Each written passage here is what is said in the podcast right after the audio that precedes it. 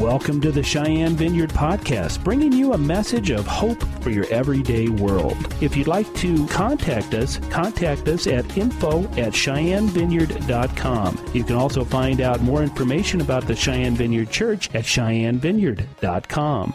Thank you and enjoy today's podcast. So I want to go back uh, a couple weeks to to something that Mark shared with us how how the answer God's answer is is a man. And that that applied to us both women and men. Jesus was the original answer to the situation that we all shared, uh, being separated from the one we need most and the one who loves us and wants to live in relationship with us. And there's, there's a little deeper understanding of that that I, I think that we, we need to grasp. Uh, the same man is still the answer. When, when there's a situation that's in front of us and, and we're, we're there, uh, we, we may be the man who is, is the answer or, or woman, but it is actually Christ in us who is the answer. And in uh, a quest toward fullness that, that we are on, you know, I'm, I'm trying to impart vision uh, for us to pursue fullness in, in the church. And once again, fullness isn't something that we can achieve or reach on our own. It's, it's done in a community. It's fullness of the church that, that we're looking for. Uh, it is only as Christ in us is, is elevated to the place where he is actually coming out of us rather than us coming out of us that yields the answer. I, I, see some of you are getting this and some of you are not quite with me yet, so I, I got to unpack this a little more. Because we, we naturally, we, we live our lives un, until we're born again and, and come to Christ with our, our soul being in charge. Uh, that's usually either the emotions being in charge or our intellect being in charge because we figure everything out. We, we make the best plan and we do what we think is best. And, and that, that is in the realm of the soul. And, and we, we have to understand that my soul and, and your soul is not the answer. Okay? Sometimes we, we may have some, some wisdom, we, we may have some good things to contribute to a situation from the realm of our soul. But the answer is, is not going to come from our mind, our will, our emotions. The, the answer is if it's going to come forth from us, it's, it's going to come forth from a deeper place within us. The, the place of our spirit, which is where the Spirit of God dwells for those who have been born again, regenerated, we, we have the Holy Spirit living within us.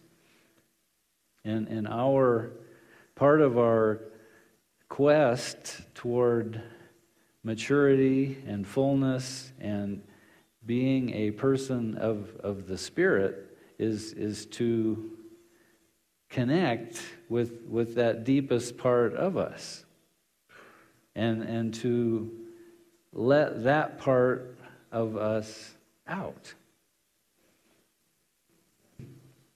So I, I think this is a vital thing for us to understand that uh, you and I, in, in, in the realm of our mind, will, and emotions, we, we are not the answer. We, we have the answer as people who are born of the Spirit. The answer is within us, but we, we have got to learn. You know, we, when we were small children, we, we learned how to walk, and, and that didn't happen just in an hour or in a day, it, it happened over a period of time. And as, as we learn to connect with the Spirit of God within us, there, there's a learning curve there as well. And that, that learning curve is figuring out how, how to put our soul in its proper place, which is not the place of leading the show of our lives. It, it is designed, our, our soul is, is designed to be below our, our spirit because it's a much better servant than it is a leader. If, if we're led by our emotions, we, we get into all kinds of, you know, we're up and down and all around, and uh, relationships are difficult and, and everything. If we're led by our mind, then we, we, we tend to be kind of cold, intellectual, calculating, using kind of people because we, we calculate the benefit of, of everything and what, what's in it for me, what, what can I get out of it. But when we can put the emotions and, and the intellect below the spirit, because the, the Spirit of God will often lead us in, into places that our mind never would. And, and our emotions never would. But once we get there, there's, there's a place for them in, in being led by the Spirit and in letting the Spirit of God come out in, in some positive way. So, I think that's my intro for today. Because that's really what the Lord was stirring as, at the end of worship was, was this, this idea. Now, my, my plan for today uh, was I, I was committed at the beginning of this year to uh, teach through the feasts of the Lord and uh, allow us to gain some insight in, into how those feasts of the Lord speak prophetically uh, into the church and God's unfolding plan for, for time. And we were able to do that uh, with the Feast of Passover and unleavened bread and uh, first fruits back at the time that we actually celebrated Passover together. Uh, and then at the time of Pentecost, I was able to teach about Pentecost and what it, what it spoke forth uh, prophetically for, for the church. Well, we, we missed trumpets and the Day of Atonement, and uh, tabernacles. They, they are chronologically past for, for this year, but since I only have a few more Sundays this year, if I'm going to get through trumpets, Day of Atonement, and tabernacles, we, we better get down to business. So that, that was my plan for today, and I, what, what the Lord was putting on my heart as, as an intro, it's, it, it fits with what we're going to talk about with the Feast of Tabernacles and, and trumpets, because uh, I, I have to give a little bit of review for, for some who, who weren't here and may not understand uh, how the feasts of the Lord speak prophetically to the church. So I, I want to give a little bit of uh, Passover and, and Pentecost before I get into trumpets and, and tabernacles. But the thing is, uh, the, the way that the church comes in into fullness, the, which, to which the Feast of Trumpets and Day of Atonement and Tabernacles speak, is through what I've just been saying. Uh, the church getting to the place where we, individually and corporately, we, we have laid down our self life. We, we have allowed our, our self life to enter into the death of Jesus on, on the cross. And we, we have allowed our spirit life, which is the life of Jesus, to come forth. That, that is, is what it's going to look like for the church to come into fullness. Uh, it's, it's the life of Jesus coming forth in you and me and us together. And you, you can imagine that when that happens in, in a place, it's, it's going to be like having a bunch of Jesuses running around. And, and, and that's going to cause all kinds of trouble. It, it's going to be a mess for the forces of darkness because they, they, they will not be able to, their gates will not be able to hold anything out.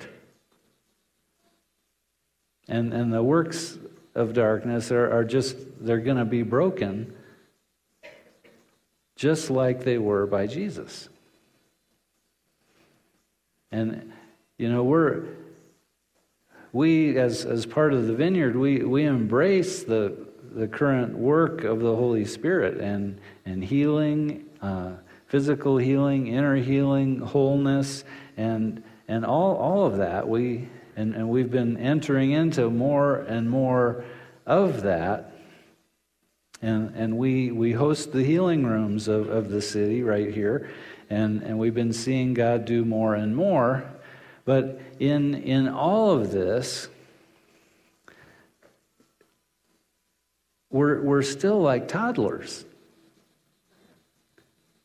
compared to where this is going. And that, that gives me hope and, and excitement. Because if, if what we're seeing now is, is just that much, when, when we see wholeness, it's, it's, it's going to blow people away.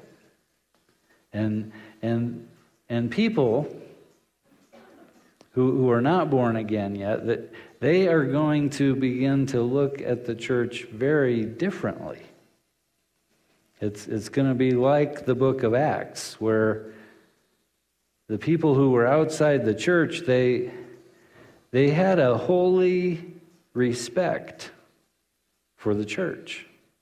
They're, when, when they saw what happened with Ananias and Sapphira, when, when they saw people being healed regularly, uh, this, this is when uh, Peter's shadow was, people were getting healed just, just because they were in Peter's shadow. Uh, when that kind of stuff happens, people take notice. And, and they know this, this is more than just the Lions Club or the whatever under a new, different name. This, this is not just some social club. This, these people are connected with heaven. And, you know, we, we have to be honest and, and realistic, I think, about where we are as, as the church, because we're, we're not there yet. And, you know, as, as I look at the feasts again, uh, and, and I will give just a, a, brief overview of Passover and, and Pentecost. You know, Passover, we, we remember when, when that was initiated. It was when the people of Israel were, were about to be released from Egypt by Pharaoh, and the Lord had brought all these plagues, and, and finally the last one was, was going to be the, the death of the firstborn in, in every household, except the ones that, that took a lamb and, and made essentially the sign of a cross on, on their doorposts and, and they, they obeyed what, what the Lord said in, in this feast of, of Passover. They, they were entering into the protection of, of the blood of, of this lamb. And, and we know what happened. I, I mean, Pharaoh lost his firstborn son, and along with the rest of Egypt, and they said, You guys get out of here. And we also know that Jesus, so that was the, the fulfillment of Passover in Israel.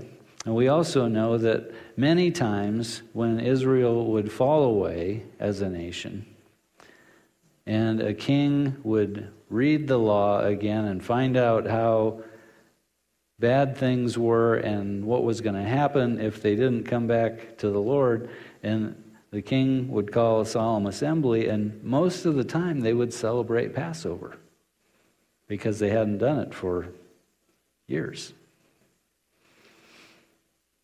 And so that was Passover in the nation of Israel, but it was speaking forth to, to something different, something greater that was going to happen in the future. And we know that Jesus was that something greater. Uh, he's described by Paul in, in 1 Corinthians as our Passover lamb. And, and if we study carefully what happened the week that Jesus was crucified, we understand that while the Passover lambs were, were being killed by the priests, Jesus was on the cross at the same time. Our Passover lamb was being killed and being sacrificed for us at the same time the actual physical lambs were for the children of Israel at, at that time. And Jesus was that ultimate, once and for all, fulfillment and completion of the feast of Passover. And, you know, I, I just, I learned something this, this last week that when Jesus was on the cross and, and he, he said, It is finished, or it is complete, or it is completed. If you look in, into the Greek, what he said about himself and what had just been done was the same thing the priests were saying before they killed the lambs. Because they had to examine the lamb and, and look at to make sure that there was no physical defect in the lamb. And after they had done that, the priest would hold it up and say, It is perfect. And then they could use it. That's what Jesus said about himself. Same word. It is perfect. And, and that, was, that was the end. There, there was no longer any need for any more sacrifice. And, and that feast, it, it pointed forward also to salvation for us, the people of God. We, when we enter into Passover as people living after Jesus' perfect sacrifice, the way that we enter into Passover is by receiving the protection and the perfection of Jesus' blood and sacrifice for ourselves. We, we receive it. And that leads us to being born again, born of the Spirit. And there's, I mean, there's so much more in the Feast of Passover and unleavened bread and first fruits. Uh, but that's, that's the key part of it. That's, it points to salvation along with some other things because Jesus was the first fruits of the resurrected ones. And the same time the priests were waving the sheaf of the first fruit, Jesus was resurrected because that's who he was. And that's what it, the feast was pointing to. So the next feast, 50 days later, we know that Jesus was with, after his resurrection, he was with his disciples for 40 days. And then they were in Jerusalem in the upper room together, waiting until the day of Pentecost had fully come. And Pentecost for Israel in the Old Testament was when they were at the bottom of Mount Sinai and the Lord gave Moses the law on Mount Sinai. That was Pentecost for the nation of Israel. For the church, Pentecost was fulfilled and is celebrated when we, the people of God who have been through Passover, are filled, baptized with the Holy Spirit, which is what happened in Acts chapter 2 when a sound like a mighty rushing wind came into the place where they were. And I can't wait to hear that sound again because it, it's, it's coming again. Because there's more of the Holy Spirit even than, than what we have experienced yet. There's, there's a baptism with the Holy Spirit and fire. And not many of us have experienced the baptism with fire. But that's for another day. So the fulfillment of Passover, or Pentecost rather, the, the early rain of, of the fulfillment of that feast was Acts chapter 2. And, and Peter, in his great message in Acts chapter 2, identified what was happening with Joel chapter 2, the pouring out of the Spirit. But and, and we, we, we actually have been in the, the last days from Acts chapter 2 up to now. And, and while the early rains have taken place, And, and that is part of the celebration of the Feast of Pentecost. It's the celebration of the early harvest. And the early harvest in Acts chapter 2 was, was the 3,000 that responded to Peter's message on, on that first day when the Holy Spirit was poured out. There, there is a later rain that's coming that, that is going to be greater than the early rain of Acts chapter 2. And, and I, I believe we're, we're going to see this stuff in our day. I, I believe we have the opportunity to be that generation. If, if we will continue to say yes to the Lord and, and continue to follow Him and seek Him and enter into agreement, agreement and alignment with Him and allow Him to continue to do that work in our hearts, He, he won't have to look for another generation.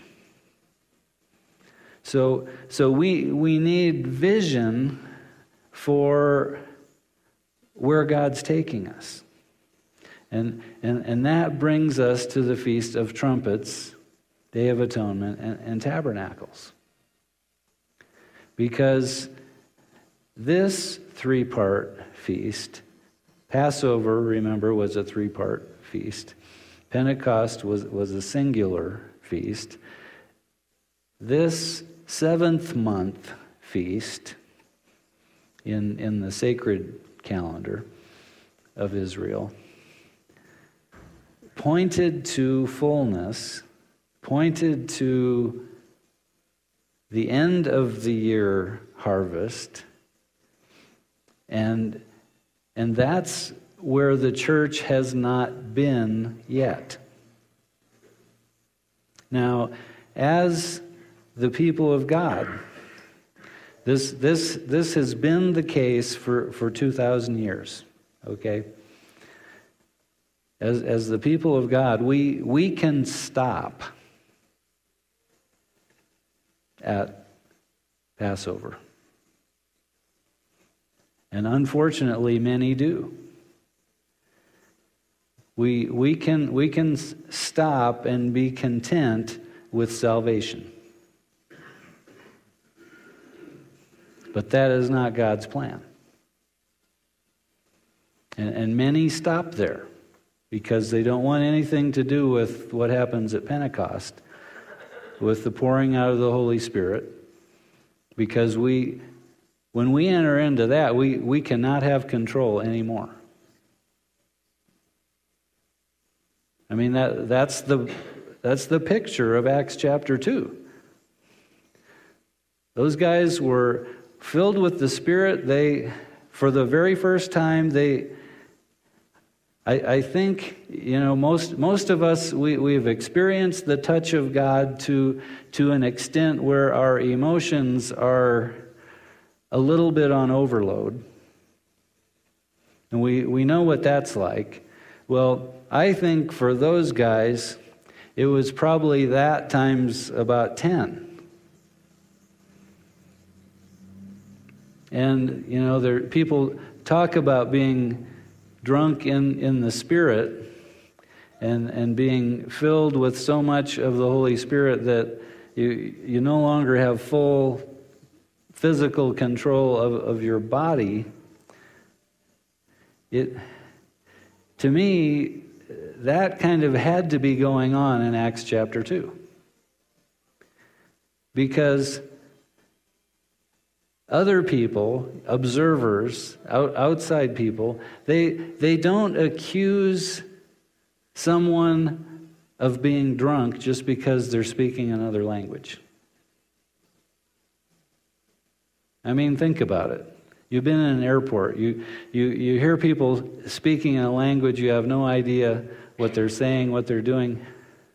You, you don't think, well, they must be drunk. There, there was more going on. And anyway, that's, that's for another day, too.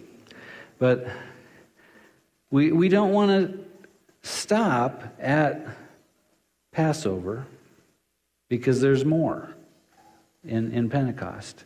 But, and, and, and there, there, are lot, there are denominations that are called Pentecostal, and, uh, you know, a, a lot of churches want to stop there.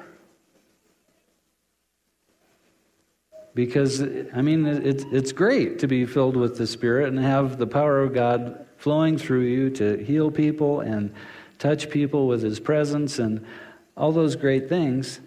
But, but we can't stop there.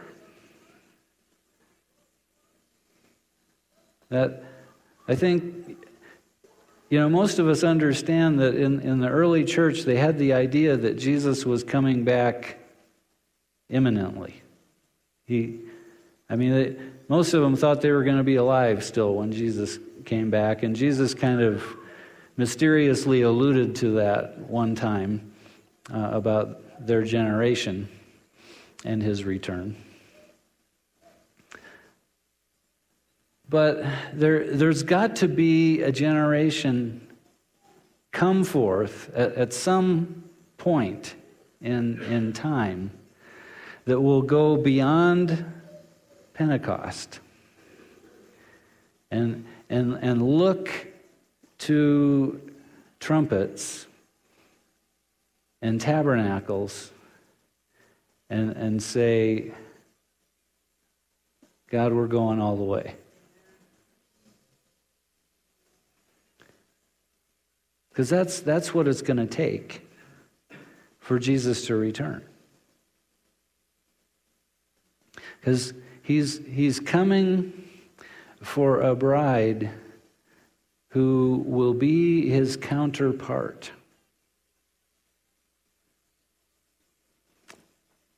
That means he's, he's coming for a bride who is going to be like him.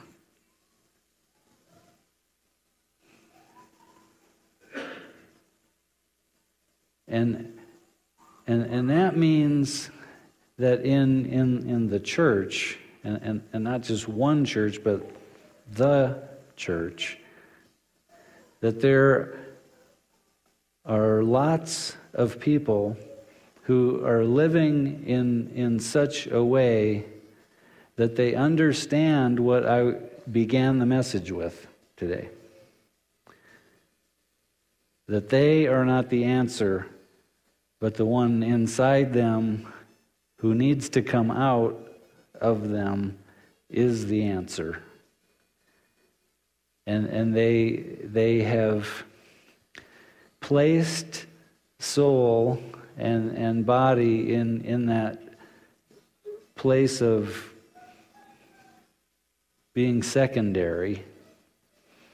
And, and they, they have chosen to allow the Spirit of God to take its place of ascendancy in, in their being such that they are living that way. And uh, there, there's a passage in, in 2 Corinthians 4 that, that speaks of this. and I know I'm not really going to get into trumpets today, but we will get there. 2 Corinthians 4, starting in verse 7. But we have this treasure in jars of clay to show our, our bodies, these jars of clay, to show that this all surpassing power is from God and not from us.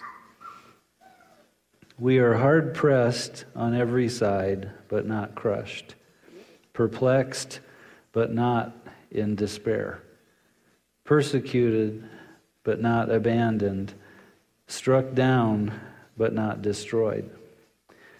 And here, here's the, the key part. We always carry around in our body the death of Jesus, so that the life of Jesus may also be revealed in our body.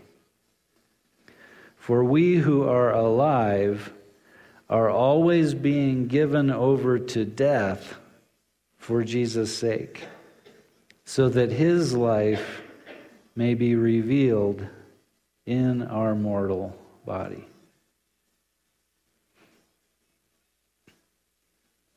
We need to meditate on those last two verses 2 Corinthians 4 10 and 11. Because this, is, this really is the key. This, this is what it looks like for us to enter into the cross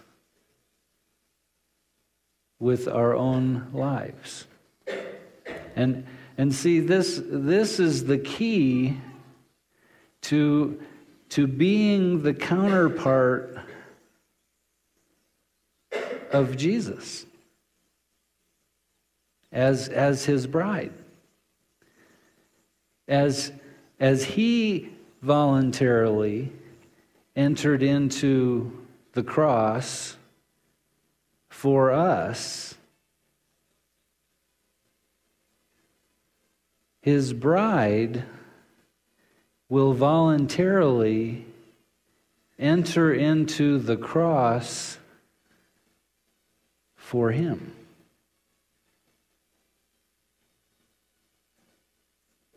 That is a counterpart.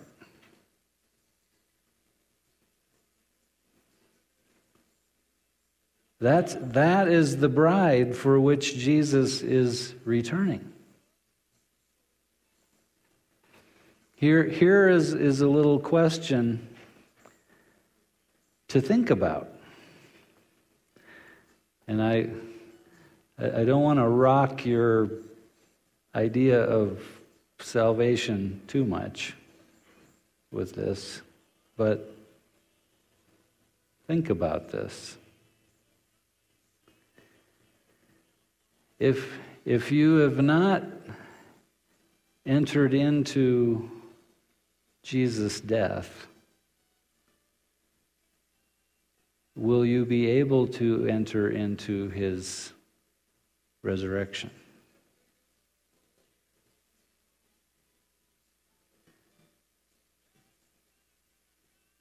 Let me ask you that again. If, if you have not entered into Jesus' death, that the, that the New Testament says we have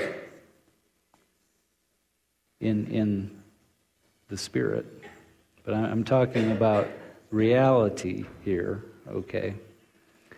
If, if you've not entered into the death of Jesus Christ, will, will you be able to enter into his resurrection?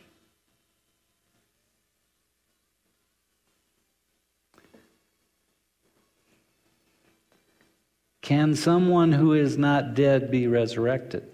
That's what I'm saying.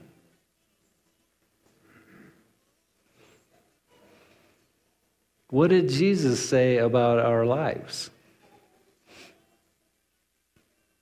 If, if you lay down your life, you will find it. But if you hold on to your life, what did he say? You, you would lose it.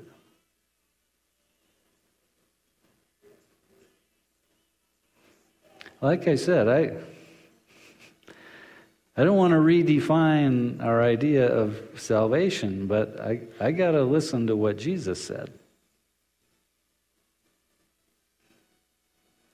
And I'd rather put my faith and my hope in what Jesus said than in doctrines that have been passed down to us for hundreds of years.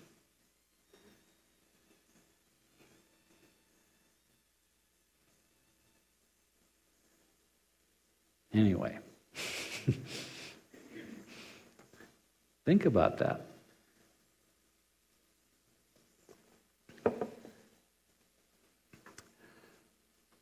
So, back to verses 10 and 11 from 2 Corinthians 4. This is what Paul is saying. he's, And, and you, you should put it in context reading the whole chapter. But he says, We always carry around in our body the death of Jesus, so that the life of Jesus may be revealed in our body. For we who are alive are always being given over to death for Jesus' sake, so that his life may be revealed in our mortal body.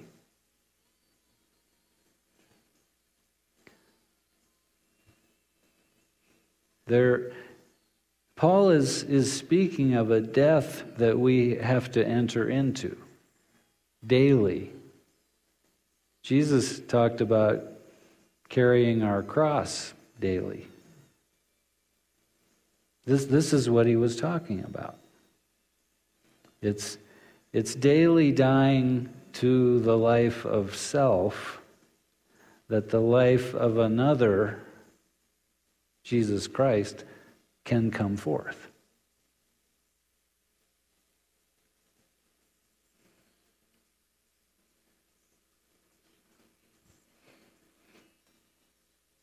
And I, I wish I was there so I could tell you how to get there completely.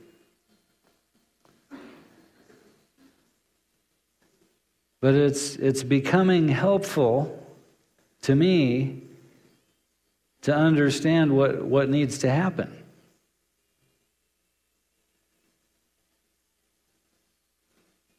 So that you know, I'm, I'm, I'm, I'm beginning to like this cheap little phrase that I used to really not like very much. Uh, what would Jesus do?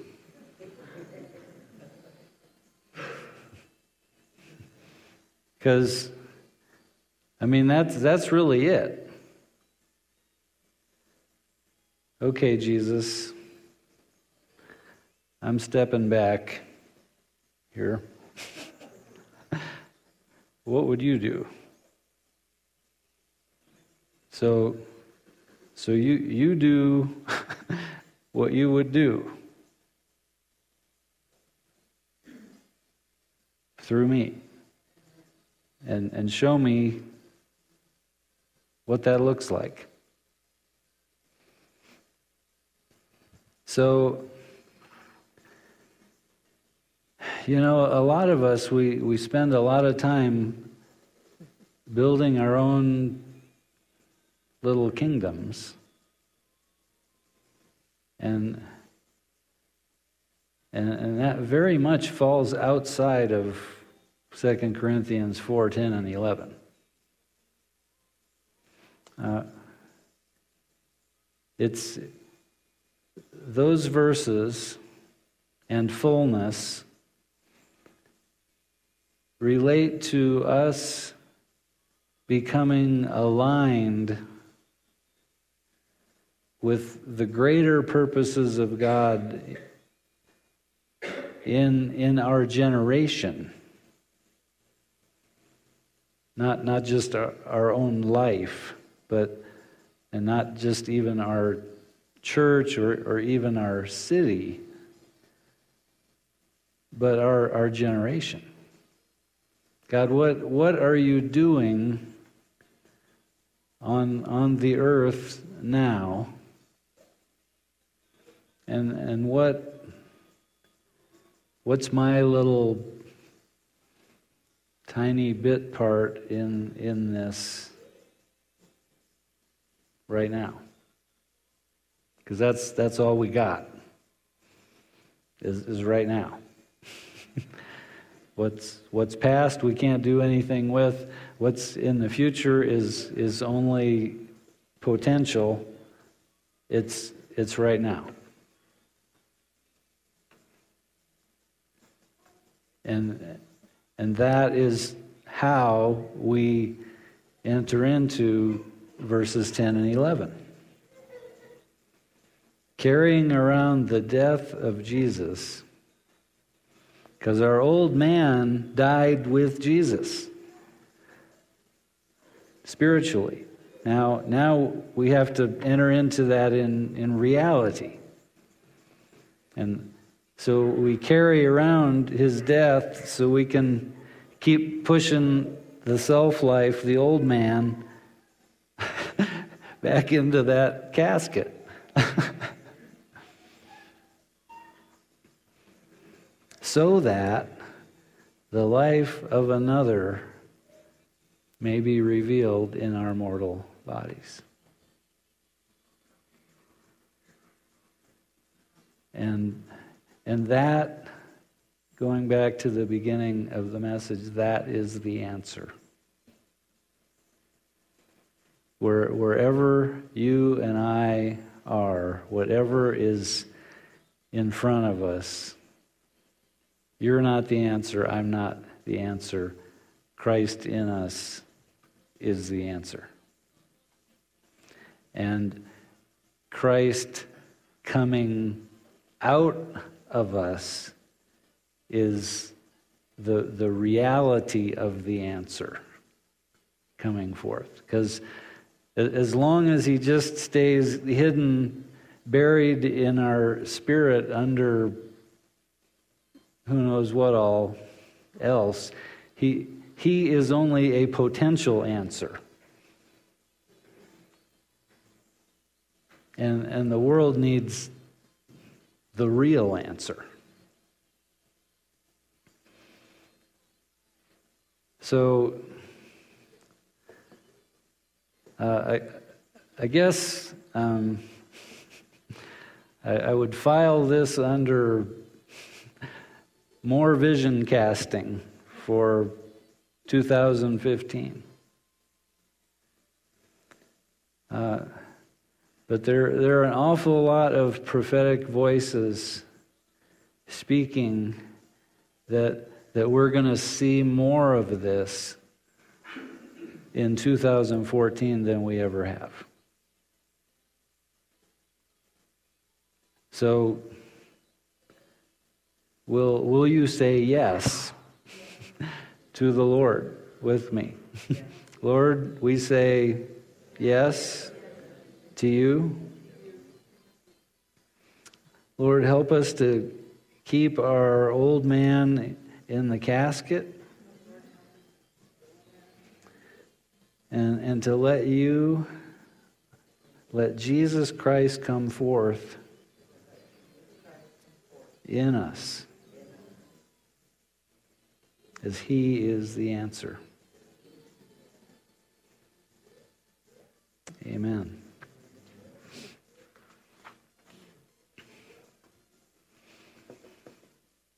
Hmm. you ready to go be the answer? The answer is in you. Unless you're not born again, then come and see me and become one who has the answer. And I think next week I'll, I'll be able to unpack the, the seventh month feasts at least part of them. Uh, it'll be okay if we don't finish that until January, won't it? You'll give me a little grace for not having finished in 2014. Okay. Well, be blessed.